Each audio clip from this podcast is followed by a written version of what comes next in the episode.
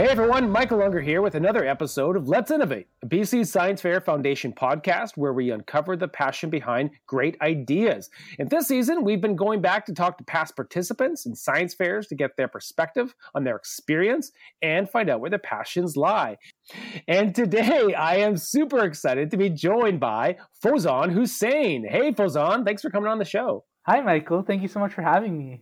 So, Fozan, uh, you are a past science fair participant. Uh, many projects that you have embarked on in your science fair career, but I want to kind of start a few years ago. Now, uh, we are recording this March 14th, uh, 2022, Pi Day.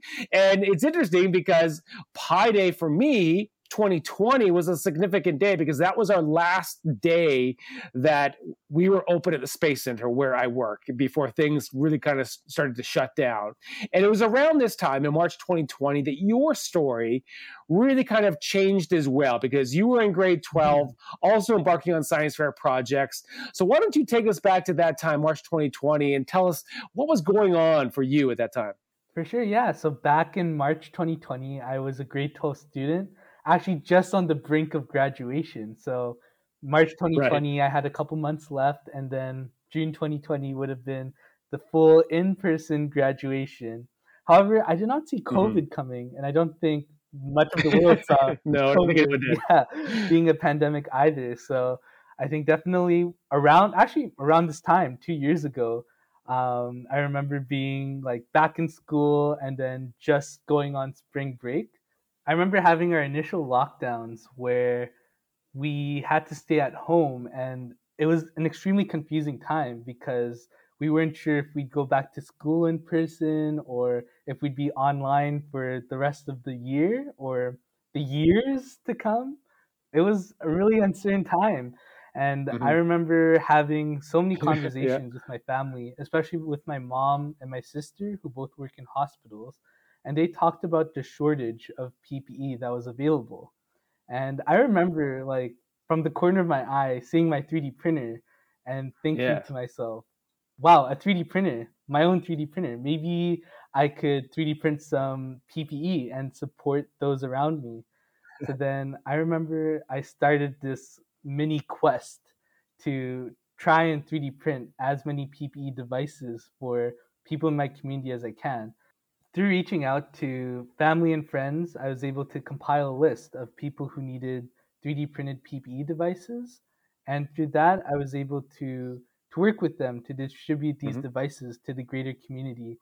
In addition, I reached out to my school and they actually um, allowed me to borrow two of their 3D printers. So I was able to create like a mini 3D printing factory oh, nice. kind of at my home.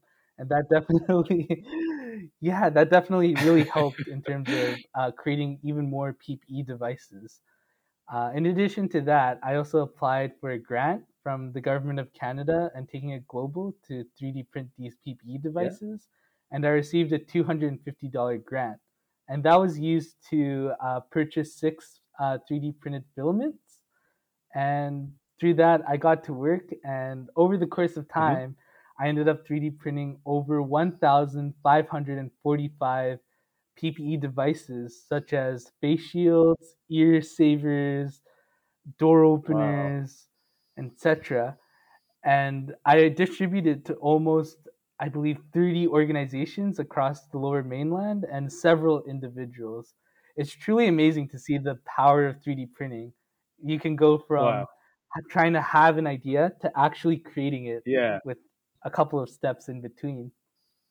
Yeah, and of course, this is now you know fueled. You know, a lot of momentum got you through you know 2020, and you know now you're a second year engineering student at, at mm. UVic, and you know this theme of of helping and seeing issues in society and finding uh, solutions to them you know using your 3d printer. You know this is not something new to you because uh, when we look back at your science fair projects we see examples of where you're finding solutions to people that are struggling in society um, whether it's you know prosthetic hands that you're that you're looking into. You're also you know developing solutions to assist people with disabilities.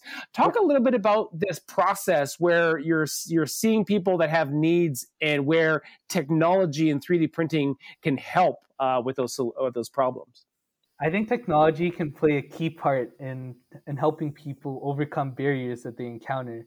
Uh, for example, for myself, I remember um, seeing like so many students with disabilities at my previous high school struggle to do things that so many of us take for granted, such as like opening a water bottle or even like writing with a pencil. Mm-hmm. So then I remember like getting in touch with the Neil Squire Society and I worked with them to create and 3D print uh, several devices, mm-hmm. which th- which I then distributed to um, some students with disabilities at my school, and it was really cool um, seeing the students actually use the devices. I think it's it's completely different when you think of an idea and you see that idea in action, because uh, through through that, like I, I became like super happy to see that like my my efforts and thoughts made someone's day and helped them to overcome several challenges that they were encountering. Yeah, wonderful. So I'm seeing this really wonderful confluence of you being, you know, a science-minded individual, uh, seeing problems, looking for solutions, looking for ways to be innovative in those solutions, but also very empathetic uh, in seeing people that are struggling and looking for ways to help. So now you know, in your schooling, now that you're obviously well on your way uh, to um, becoming an engineer and also, you know, living with a very empathetic heart, where do you see yourself? Like, where would you love to be involved in? What are some other big issues that you see out there in the world um, that you would love to be able to get involved with? I think some of the big issues that we're encountering right now are issues such as climate change, um, COVID 19 and even biomedical systems. Um, these, I think, these are definitely three big topics that I've explored throughout my science fair slash other project career, and and these are things that I hope to explore more in detail as well. Like even with climate change, we're seeing the yeah. rapid effects of our actions. We're seeing the consequences to our actions, and I think technology can be a key tool that we can use to monitor our usage or monitor our progress as we progress to hopefully greener future. So 3D printing technology for me when I was in school was very much science fiction. You're bringing um, this technology to science fairs, and when you go to science fairs, you're probably being inspired by other people bringing other technologies as well. What do you think is some of the inspiring things that you're really hopeful, and some of the things that you've seen when you've gone to science fairs uh, in your past experience? Because you've been to many of them. I think science fairs overall are very inspiring to go to and even participate in. It's a way I feel like so many youth are able to showcase their passions and learn more about so many important topics, ranging from a variety of things from engineering to the earth sciences to biology and even health. And seeing so many young kids uh, participate and also attend the science fair as spectators too is it's such a cool experience because it's also a new generation of younger kids who are interested in STEM and and progressing our society with technology and science and engineering and math, which I think are four fundamental concepts in in progressing our future. Yeah, and there's something that you described because you did a TED talk around this whole experience of uh, creating PPE for um, for the health sector, and it was called Youth Quakes. And I'm interested because you know eventually you are not going to be a youth, but you're also inspiring the future youth. So, w- what is Youthquakes for anyone that's never heard that term before, and um, what do you sort of hope the future youths um, are going to quake in the future, if you will? Youthquakes are essentially a term that was kind of coined back in the 1960s, and it refers to a movement by youth that has the ability or effect to change the way we perceive our current situation and future. Some that I can list on the top of my head include things like trying to use STEM or STEAM, if you will, trying to use STEAM a bit more in the way we create laws or even in companies and technologies trying to change societal norms. So things such as like using your pronouns, for example, when you first introduce yourself, which I think is a very important thing, and recognizing that there's so many like different people yeah. out there, and to respect one another. Yeah, so it sounds like you're like uh, this process, uh, being a youth. Uh, do you think that you will work with youth uh, in your future? Yeah, so I've been involved with several organizations working with youth and young children throughout my time in high school and even a bit into university as well. And I think it's really important to give back to the community and give back to some of the organizations for the opportunities that they've provided you. And definitely now that I'm starting to become a bit older, I have certain experiences and advice that I hope to pass on to the next generation of adults. Thanks so much, Fauzan. Uh, we got a few more rapid fire questions. Are you game to stick around? I can definitely stick around. All right, first rapid fire question for you, Fauzan. Where do you get your best ideas from? Yes, I think for me, all of my best ideas have come from being more curious about the world around me instead of just going along with what someone says or what a textbook or website kind of refers to. I like to explore these concepts more yeah. in depth to gain like a better understanding. And I think through doing more research about a topic, I'm able to learn more about it and find an area of interest to potentially like explore. Oh, great. Uh, next fire, rapid fire question. What piece of media, could be a book, a movie, or a video mm-hmm. game, has had the most influence on you? So I think the book, The Seven Habits of Highly Effective People by Stephen R. Covey, has had a major influence in my life.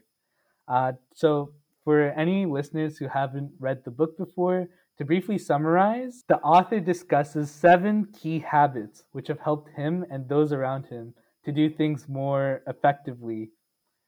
It discusses critical things such as advice for goal setting, having effective conversations with those around you, and the importance of understanding the existence of different perspectives. Yeah, absolutely. Yeah, I think that's very important to understand that there are so many different perspectives out there and to respect one another.